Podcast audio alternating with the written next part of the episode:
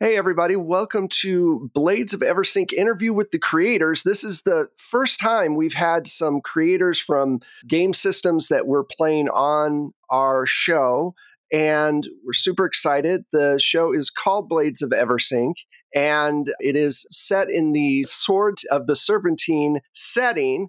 Uh, which is a total mouthful, but completely worth saying because it's an awesome game. We've had a ton of fun recording this first season. And this is our opportunity to talk to the people who actually made the game, made the setting, and you know what they put into it so you can get some background. We've got with us today Kevin Kulp and Emily Dresner, uh, who created this setting for the Gumshoe system. If you don't know what Gumshoe is, it's put out by Pelgrane Press. They've put out a lot of different things. Kevin's actually written for them before. The system is very sleek and great for investigation, and it's one of my top three. So uh, you should definitely check it out. Uh, Swords of the Serpentine is coming out. When is the book actually going to hit? So it should be it should be out after the new year. Um, it was originally going to be out in 2020, and then 2020 happened. Right, of course. So I guess let's introduce both our creators. My question is this you just introduce yourself, and then if I could just get a little bit of background of how you got into game design, uh, we can start with Kevin. Sure. I'm Kevin Kulp. I'm out of Boston.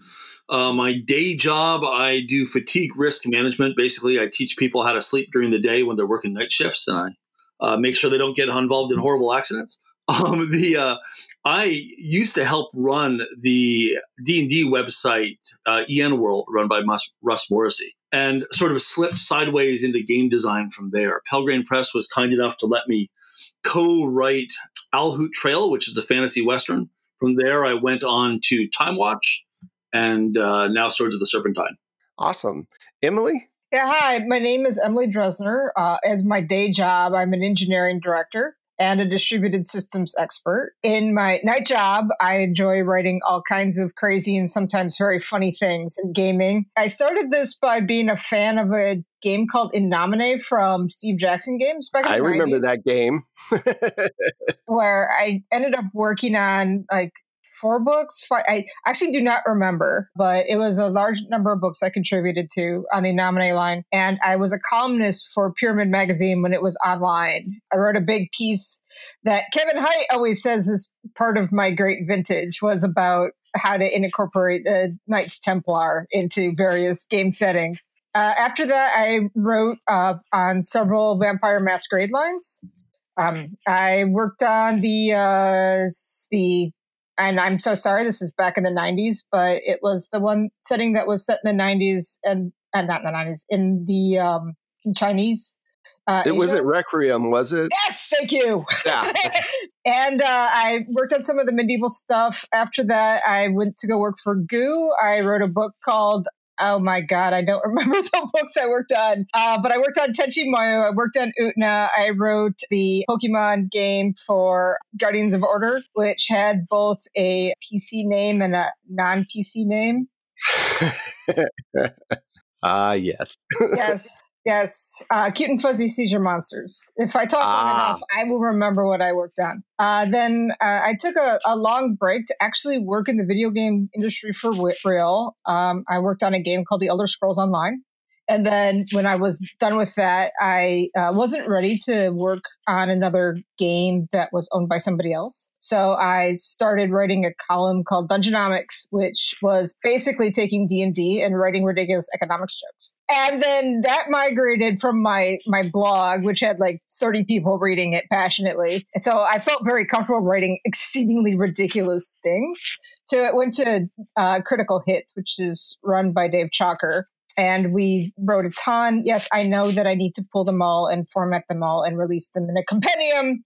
I've been told a bunch of times. And then Kevin was reading those, and then I um, had a playtest copy of Time Watch. I contributed to one of the Time Watch books, a small story in the Time Watch books.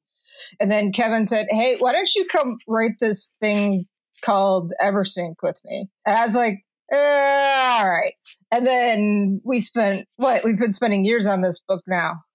Yeah, I think it's about three or something like that. It's by the time it's finally out. When I started with uh, Swords of the Serpentine wasn't the original name, but uh, uh, when I when we started, I immediately knew I wanted to work with Emily because if you've ever read Dungeonomics, they're brilliant, and it is exactly what we needed for this setting. Um, my rule of thumb is always work with people who are way better than you are, and this is no exception. that is a good rule of thumb. I, I have done that with my cast. It's like I am not an actor. I do everything behind the scenes. They make me look better than I than I am. So, speaking of which, one of the things that piqued my interest about the setting and and everything was the fact that it was this like really cool mix of Conan and Terry Pratchett and just that kind of feel. I felt that, you know, I that was the thing that I was gravitating to because I think a lot of times we think about fantasy in the role playing setting and there I played D&D since a very long since before Emily did uh, Requiem, I hate to say, but uh, it's one of those things where it's like I'm always looking for really good places to play fantasy, and and this this one struck a chord. Where did you guys come up with the idea? Was the, the economics kind of sparked the idea of the funny, you know, sword and sorcery kind of thing? How did it come about? So the very first iteration of Eversink showed up in my D and D game, um, where it was a highly political city that was slowly sinking into the mud of the swamp that was around it. And I loved that enough that when I left it behind and um, moved on to other other games and other campaigns, I knew I wanted to come back and visit it. So basically, I had this idea, which I plopped down in Emily's lap, and everything else is hers. Yeah, so the setting has a zillion influences. One of the big ones, obviously, is from Kevin's D and D game about the political city with the buildings that are infinitely sinking forever. Um, there is obviously a big chunk of the history of Venice inside of that city, but that's not the only influence by a long shot. I love Terry Pratchett uh, just like everybody does. I love Ankh-Morpork. I actually love the uh, history of future cities. I really like the thought of how cities develop over long periods of time and what that really means. So, like the history of Paris or the history of St. Petersburg or the history of London. I'm really into the history of London, the history of New York and how New York has developed. And you start thinking of in boroughs and clans and different factions and how different ways that cities actually develop over time. His, cities are very organic beast, mm-hmm. and like everything, they're just they're all about the people. So, right. So Kevin, so Kevin has a dictate about setting design, which is every single sentence needs to be able to be spun off into a game seed. So so when we're we're talking about the setting and setting design for Eversink, one of the big things is that so I used to love Elmore Leonard back in the day, and mostly because he was a writer from Detroit, and I'm originally from Detroit, and apparently I only do Detroit things. Before he moved down to Florida, and Elmore Leonard wrote a great book about writing, and he had this one line that always resonated with me, which is "cut the boring stuff." So, so when we're talking about setting and city design, I really wanted the city to be this living, breathing, very hooky thing where people could set whatever game they really wanted to set that was for a city, but it had enough resonance of a real city so that like it's easier to develop concepts around while being flexible enough that anybody could set their game in that setting. So that was really the overarching design goal. And then you start feeding in all these different influences. Right, of course. Locke Lamora, all this good stuff. Yeah, it, it, needed to to echo Lankhmar from Fafhrd and the Grey Mouser. It needed to echo, uh, echo Camorr from Lies of Locke Lamora. Obviously, Ankh-Morpork. Uh, and you know, I think I remember the moment when I first heard about how Chicago, basically like Seattle, raised all their seats, uh, yeah. Their seats because everything was sinking. And for like a while, there, you, yeah, you you would try to walk through the along the sidewalks of Chicago and have to climb ladders to for the people who had already raised their entrances to the second story, and then climb downstairs on the far side to keep walking on ground level. And I thought, oh, like this this can be the seat of something. Yeah, can you imagine in the 1800s being like, you know, we need a sewer system. We have all these buildings. Let's just pick them up and put it underneath them. It's just like, what the hell? Yeah, cities are. It's it's funny. I've been um, I've been kind of looking into uh, Mesopotamian uh, ancient history and on Babylon and everything else lately, which always springs up a bunch of ideas of like, oh, I want to do this and that. And the you're very right. The organic nature of cities is very interesting. So I want to talk about gum, the gumshoe system for just a second. What you know, obviously, Kevin, you'd already done a book with the gumshoe system, but for both of you, what is it about the gumshoe system that works well with this setting? So I think the most important thing here for me is that Gumshoe um, in general, and both Swords of the Serpentine and Time Watch and a few other games in general, um, presume competence. It's like the TV show Leverage, which John Rogers describes as competence porn, uh, where you don't. It's not like starting in first level D and D. You start off already being really good at what you do, and you're good at your job, and the game the game rules promote and uh, and support that, as well as giving a really nice mechanic for letting players steal a bunch of spotlight time to do very cool things. Uh, that's what what really drew uh, drew me to it. So prior to Swords of the Serpentine, my favorite gumshoe game is Trails of Cthulhu. Uh, I am like a Cthulhu player, fifth edition COC, hardcore, die. We are all gonna die believing that fifth edition is the best. Take that, Ken. Um, but uh, but I love the investigation mechanics in Trail of Cthulhu. I mean, I struggled for years with regular Call of Cthulhu with, okay, roll this 100, now you suck and now you die. And it managed to solve that problem with a lot of the investigation because Cthulhu at the end of the day is just a book collection game. It's a game about collecting books, which appeals to me on many levels. So if you think about living in a, a city, a Conan like city, uh, you really want your players to be investigating murders, investigating horrors from underneath the city, investigating the ancient history of the city, eh, investigating people who want to do terrible things to your city. So you start to really think about all right, Gumshoe's really more of a social, cerebral investigation based game system about finding secrets and digging up people's dirty laundry and then you put that in a city and then you give everybody swords and then you let them go to town. Yeah. I've gotten a lot of pushback from people originally saying why do you have a game about investigation that's that's playing doing sword and sorcery? And the truth is is that every fantasy game is all about investigation. When you're trying to track down the treasure when you're trying to avoid traps and solve the lich's mad rune of mad riddles i mean like that is complete investigation start to finish. And it's a beautiful fit. It just isn't one, I think people assume that, you know, you're wearing fedoras and, sl- and slinking along back alleyways. There's no fedoras here. I think for me, as I said, I, you know, I, I started with D&D eons ago. And I think that the thing that, like with the investigation part, if you get too, if you worry about that too much, you're not seeing the whole picture of you know you can be uh, the city watch you can be uh, you can be a heist crew you can be working with the triskelion or whatever. There's there's a billion different ways to make it work. And you know if you love going out into the wilderness you can do that. If you love doing dungeon delves you can do that.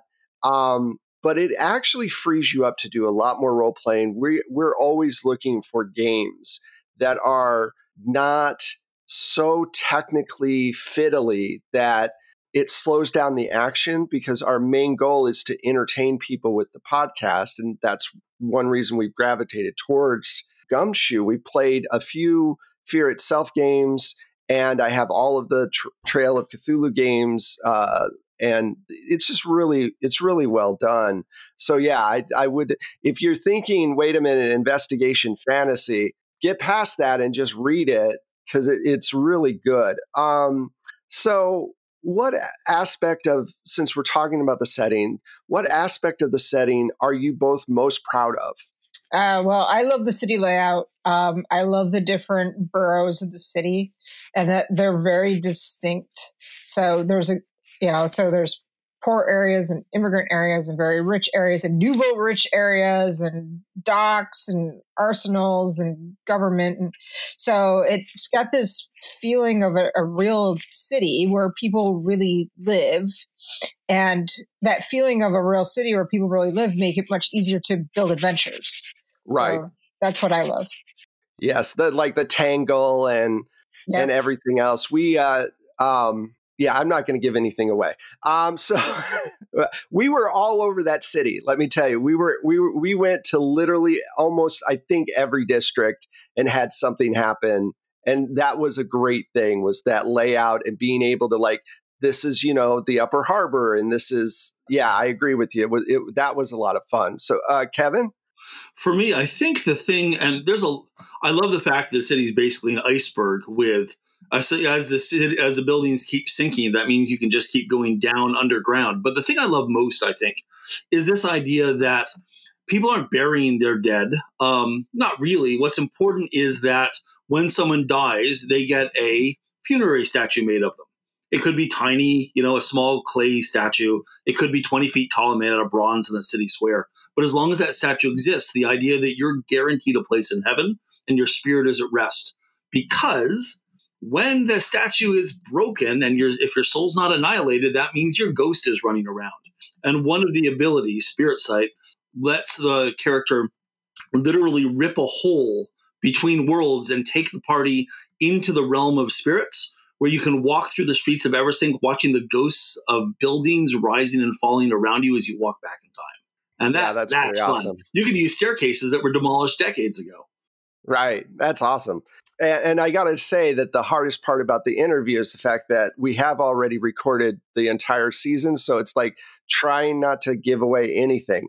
Um, so I, since you're talking about spirits, let's talk about um, uh, Denari, right? Is that the right way to say it? Denari? Oh, yeah. Uh, the goddess of Eversink. Obviously, she's super important and give me your take on her. We start with Emily. What was what's Denari like to you?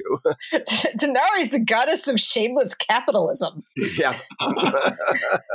like, like no holds barred, straight out of Amsterdam in the 17th century. No regulations, no nothing. Total free open markets, baby. Like total unfettered capitalism. Yeah one of the uh, I can't top that, but let me try. Um, so the game presumes small gods. That if you have a god of something annoying getting stru- stuck in your kitchen drawer, like and that bothers you long enough, a very tiny spirit will manifest based on your belief. And Denari, a thousand years ago, was just a swan spirit who a bunch of very desperate people asked for help.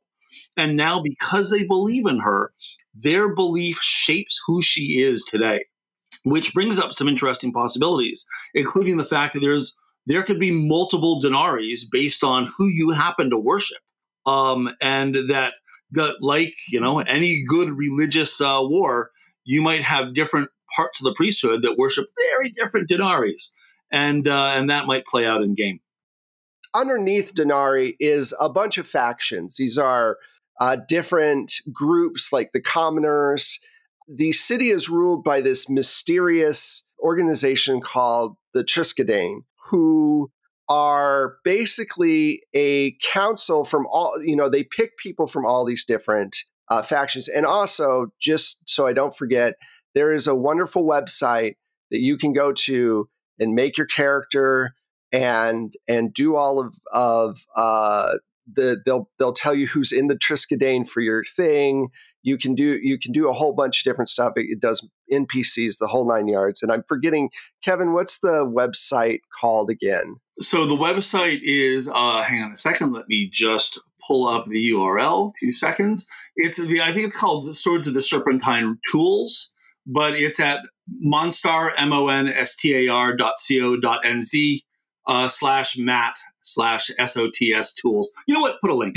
Uh, I will you, put a link if you Google Swords of the Serpentine hero generator, you're going to get a link. Okay, cool, great, yeah, and it's it it helped out a great deal. But anyway, and I wanted to mention it before I forgot. But um, so there are all these different factions, different people from those different factions make up the Triskelion, and you don't know who's in the Triskelion. And sometimes monsters, which is another faction, are a part of them. Um, so you know, you have merchants, you have commoners. Um, uh, there is ancient nobility, which aren't necessarily in charge of anything. They're just the oldest families in the, the city.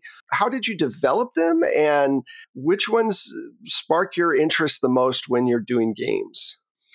So, when I first, when we were first thinking about how to handle the factions, um, Discworld is actually an Ankh-Morpork is a really lovely description of this, where you've got the City Watch as a faction, and Lord Vetinari as a faction, and the nobles, um, and the trolls, and the dwarves, and what have you. And each one is sort of a separate um, social chunk of the city that butts heads with each other. If there's anything I'm really pleased about rules wise to have added into Gumshoe, it's both social combat and the idea that the players can ally themselves with these organizations, these factions, and manipulate them to get what they want, in addition to using them to get information. In an early playtest game, I knew I got this right because the heroes had to break into an assassin's guild to uh, to steal something, and it was being guarded by mercenaries. And one of the heroes had was allied with the mercenaries, and the guy says, "Wait, can I spend these points to have these people be um, in my same company?" I said, "Sure." Because can I spend all my points and I'm their commander? I'm like, sure. and he simply ordered the mercenaries guarding the Assassin's Guild back to camp, giving them a free rein in. Um, That's awesome. Emily, what are your thoughts on the faction? Uh, I have lots of opinions on the faction. On the, Tris- on the Triskelion, I sometimes amuse myself uh, imagining Eversink is ruled entirely by the power of a random number generator and that Denari just picks 13 random people off the street and it and totally pretends like this is something that's official and just to see what happens. You get 13 years. get, yeah, it's kind of like picking 13 anonymous people off of Reddit and telling them to go around a city. So, and nothing bad could happen from that. So, what really caught my eye is the ancient nobility, just the image of these people who were sitting around their dining room table in total darkness in their slowly sinking tower, wearing their moldering silks, eating off of gold plates, and eating porridge because they were too proud to actually sell those plates for money, for food. And for some reason, that just, for me, the ancient nobility crystallized everything. Now, I love the Mercanti. Those are my bros. If you ever read any of my Mercanti stuff, you'll see that I have nothing but I can't. I'm not to have any favorites, but I have a favorite. I because they work with uh, the the Denari ethos of let's basically go destroy the world for cash. So they're they're like natural evil, and I love the natural evil. You can make Mercanti be as terrible as you possibly want, and their motivation is really easy, right? they just want to rule the world, and is that so wrong? And is that so wrong? Will you hold that against them? Uh, if there's one thing you mentioned the Triskelion before, Wes, and in one of our playtest games, the heroes accidentally killed one of the secret rulers of the city, one of the members of the Triskelion. Uh, they found that out the hard way when they re- looted his body and found his um, gold coin that signifies that he's a secret ruler. And the next day, a bunch of official people showed up on their doorstep and hired them to solve the murder because they used prophecy to find out who had killed them. And the prophecy told those the um, the investigators that these heroes were the most likely people to learn who killed them. Of course, that's because they killed him himself. But That's really cool. That kind of dovetails into, or swan tails, let's just keep it there, um, into my next question, which is how wealth works and why it's important to kind of the coolness and the sword and the uh, sword and sorcery aspect of things. How did wealth work into the game? My favorite ability in Gumshoe is a ability called preparedness. And preparedness says, hey, we don't worry about gearing up. You just make a roll if you want something funky. And if you succeed at your roll, you totally remember to bring it with you. So, my big challenge when designing the rules was how the heck do you match that up with a money system because you know fantasy all about the loot zord um, and we had to, to make that work. We went through a lot of different iterations on this. And what we finally settled on is that while we have an incredibly complex and delightful system of coinage that nobody should ever remember because it's uh, it's impossible to remember, uh, you get your your treasure in terms of wealth. Um, where wealth, if you spend and then you spend that wealth to live a certain lifestyle for the adventure wealth one means you're living in the gutter and and uh, and uh, grabbing food away from rats. Wealth five means you're living richer than the goddess in an opulent lifestyle. And you'll gain wealth as you adventure, and then you will spend it at the beginning of each adventure to figure out what your lifestyle is. And based on what you choose, you get societal bonuses. They'll either give you an advantage or a disadvantage depending on what kind of a person you're talking to. So if you are living a poor lifestyle but have to deal with commoners, you're going to be doing a lot better than that guy who's uh, dripping with gems and furs this adventure. The goal is make people run through their cash as much as possible.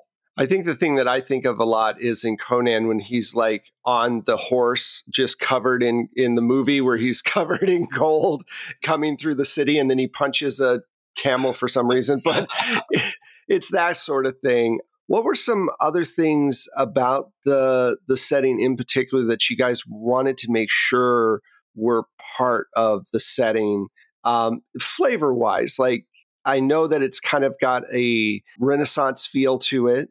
I heard something about pointy shoes. Fashion, fashion is important. There's somebody in the city who pays pro, uh, profits to tell them what the fashions are going to be next week, so they can be the first person wearing them. Uh, but Emily, here, let me start for you. Food, take it. Oh yeah, so I'm a big nerd of the history of food. I'm a big nerd on a lot of different dimensions, but that that's one of them. And uh, slightly obsessed with how people ate in the city. So if you read the setting, you'll see that there's a lot of restaurants that are talking um, around, but it's really important if you think about like a gaming adventuring group what happens? Well everybody ends up in the tavern everybody ends up sitting around a table everybody ends up having a meal everybody ends up drinking some booze either to plot where they're going to go or talk about where they've just been. So wouldn't it be nice if we talked about what was actually on the table? And so i get really weird about oh well you know they've got pigs but not because you have to have pigs in the city because they're living in garbage cans, but you can't have cows. There's no room. You can't really have horses. You everything's canals. You've got chickens everywhere. That makes sense. And eels. You've got to have eels. They're right out of A lot of eels. So everything's eel pie. Um, so and then I incorporated some of the things like Venice has a big history of originally being founded on salt ponds, and salt is a major driver of wealth in the medieval era um, because without it, you die, and whoever owns it, right, gets to dictate basically how much it costs. So I always had the original Eversink LP wealth being based on the salt marshes outside the city. But now you got salt marshes outside the city. So now you clearly have some sort of salt creature living in the salt marshes outside the city. Uh, so now you've got an adventure. What I did with the the campaign is each person started off in a different location. And yeah, at some point they end up at a, a pub. I think they were at the Red Pig because I used the generator and came up with that. You were going to say something, Kevin? Yeah. Uh, and by the way, let me just mention that all of the generators on that tools page were created by Matthew Breen, who is uh, the uh, my my secret shady uh, uh, co-designer and a bunch of things that I create, and he has been unbelievably helpful in uh, both sort of thinking out this game and Time Watch before it, and in creating all of those electronic tools. So kudos to Matt. Yeah, they're a great help. He did a great job on those. For for me, um, I'm tempted to say disease is one of my favorite setting issues because I had a lot of fun designing the diseases. But I think for me, the the actual thing, the the name Serpentine refers to the Serpentine River, which Eversink sits at the bottom of, but it also refers to the hideous snake people who ruled this area more than a thousand years ago and who are definitely dead and who are long since died out and aren't living deep, deep beneath the city at all. that is a silly rumor that has no basis in fact. Right. Of course. Yes. Of course. Just real quick, what uh, changed the most during playtesting? What was, was there one thing that came out during play, t- playtesting that you're like, okay, we're going to redo this or an idea that really sparked something that gave you some you know, epiphany? Yeah, two things. Um, mechanically, so there's a cool thing I think. Oh, I think it's a cool thing that we're doing with gumshoe mechanics called maneuvers, which basically say, hey, if you want to disarm this person, if you want to convince that person to let you into the building, um, and want to do it through social combat or you know through the flick of a wrist, whatever, um, we we have a mechanical way to make that happen. And that, when it first came out in playtest, was unbelievably broken. Like, just plain didn't work. And I had deluded myself for a year that it did. Uh, so, thanks to playtest, that really that went from a nice idea that was horribly implemented to actually it works really well. Uh, the other thing, which I really am delighted by, that changed during playtesting was sorcery. Yeah, sorcery. The uh, you know I I knew that we wanted um, social combat as well as physical combat, but we weren't sure when we started how to handle the sorcery. And what I ended up doing was actually taking a page from Robin D. Laws's long ago feng shui game in terms of how sorcerers could basically make their sorcery look like whatever they wanted to. It doesn't matter. The mechanics of the game were what drove the sorcery's effect. And right. we implemented that here as well so that you have total free reign as to what you want your sorcery to look like within certain spheres like plants or lightning or you know what's whatever. Um, uh, but the uh, but the actual implementation and how you implement that is really up to player creativity. And I love how that sort of evolved and changed. I want to say one thing about sorcery is that we were at Metatopia in some year in the before times, and Kevin's like, "Hey, you want to play this game?" And I'm like, "Okay." And one of the players was a, a proto is a prototype sorcerer, is a flesh sorcerer that can like just pull out globs of flesh and mold them, like turn them into like little dudes that ran around, and it was truly horrible. And he had the servant, so he was a servile sorcerer that was a flesh sorcerer. So he was like that horrible serpent, uh, horrible servant, all dressed in black, who you knew was just like trying to rip your heart out. And I was like, yeah, I think this is a good game. I think we should do this. yeah. So so that was like this is awful. This is this is absolutely delightful. Um, I'm, I'm going to second the 2000 revisions of the sorcery rules uh, that they went through. Uh, the mm-hmm. sorcery rules went through a lot of work. The bane of my existence was the trap rules. I I did not enjoy them for a while there. Did, did you like how they ended up? They they came out much better at the end. I, I, was um I was right near the end and was reading the trap rules and said, "Oh my god, these are so boring. I hate them." And I said, "Then why am I putting them in my game?" And I ripped them out and rewrote all of them, and I'm much happier with the result. Unfortunately, redoing the trap rules made me um, redo maneuvers, which also made me redo sorcery. Um, so there was this horrible like nine day cascade of rules changes, but it was for the better. Well, when you throw a throw a stone in a pond, yeah. you know, oh, yeah. Oh, yeah. domino effect. It's going to go everywhere. Um, so we've we've mainly talked about Eversink. Um, that's the the the focus of where Blades of Eversink obviously is going to be this season. But there are lands outside yep. of Eversink and I just uh, kind of, what are the lands outside of Eversink like? I, I, was taking my hand and trying to be openly multicultural to, so like the people that live at Eversink, they're like, they're like sort of brownish people. They're by nature. Um, but I was trying to open it up so that you could have any plausible nationality that you really wanted walking through Eversink. You could be anybody you wanted. It, you didn't have to be like our generic sort of Mediterranean uh, person. I mean, they're all humans until Kevin does something magical. But uh, for yeah, but for now, right? As I wanted people that like could come from the Middle East. I really like the Mongols that I put in. Right, the horse lords. I thought that having horse lords, it was important for me that I had a pirate nation that was run by a woman who was a badass. That was important to me. So that's me. Um, that's yeah, totally. Uh, I wanted to put in like creepy sorcerer towers and creep. I wanted to make it clear that there's no sorcery in Eversink, but that doesn't mean there's no sorcery outside of Eversink, right? That's a Denari thing, but that's not generally a every place else in the world. Every place else in the world, sorcery is just as horrible, but it doesn't mean that it's not horrible and totally accepted. Uh, how, just real quick, how does corruption work outside of Eversink? Does it hurt any of the other gods? Because uh, it hurts Denari. Sure. Um, uh, and the short answer to that is, oh, hell if I know. I mean, so so there's That's a a fine mechanical effect, answer. right? When you when you ca- when you um, draw on corruption to cast sorcerer spells, you do one of two things: you internalize it, in which case it changes something physical about you. And I did that because I wanted, uh, you know, um, Ningauble of the Seven Eyes um, from uh, Fafhrd and the Grey Mouser is you know cloaked with a lot of little eyeballs moving around in there inside the cloak, and I'm like, oh, I want a reason that a player can evolve that naturally.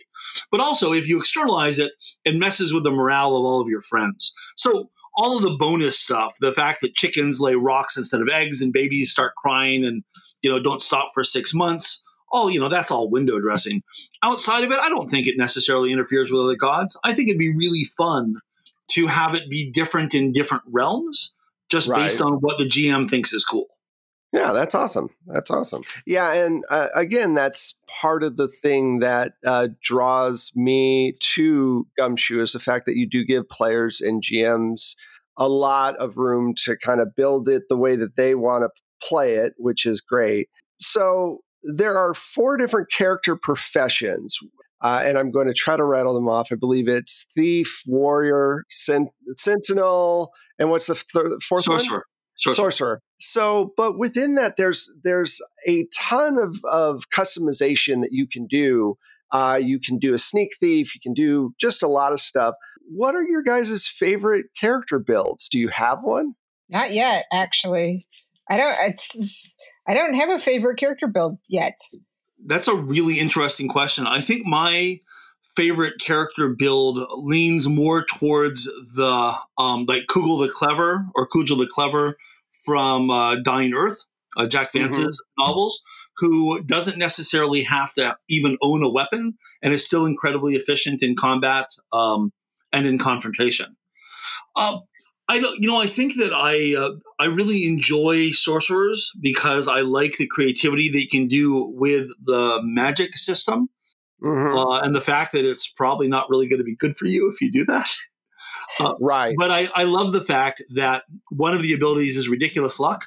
So if you're playing a thief with ridiculous luck, you know, you can really lean on that. We had one player who didn't have a lot of other abilities, but had five ranks of ridiculous luck, which meant Oh that he was just they called him they called him like lucky whatever his, his name was and in combat he never actually was seen wielding a sword just bad things happened to the people he was fighting and it was Oh, really my fun to see That's awesome because luck is a fantastic superpower. yeah it really it is. really is. It is. We Yeah. have in, in the game. Uh, two of the players are. I will be able to say this. Two of our players are playing brother and sister, and one of them, the brother, is has five ranks of ridiculous luck, and he she hates him.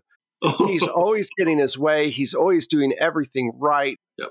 there are rules at least for if that happens um, that you can hit somebody just hammer someone with that many ranks with really bad luck for a scene Right, yeah, Um, which we I think we did a couple of times it came up, but it's a lot of fun because of the dynamic between the brother and sister. that's great My last question is Will you guys be expanding on the set- setting with further books? He asks, hoping. so one of the one of the reasons that the external locations outside of Eversink are painted with a pretty broad stroke is so that either uh, GMs or uh, or we can dive into those um, and do something pretty specific and pretty remarkable with them. So we give you sort of the, the basic feel for it for you to fake it in the meantime, and then you can develop those yourself if that's a thing you love to do.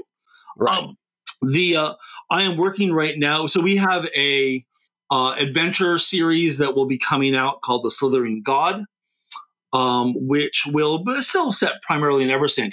I'm currently working on a book of non-human heroes, so that you can play something like 25 other um, other ancestries uh, and still have it. Some of those are really sort of high fantasy and they don't fit into the gritty um, sword and sorcery world at all. Some of them fit into sword and sorcery and Eversink really beautifully, and I'm breaking it up between those two.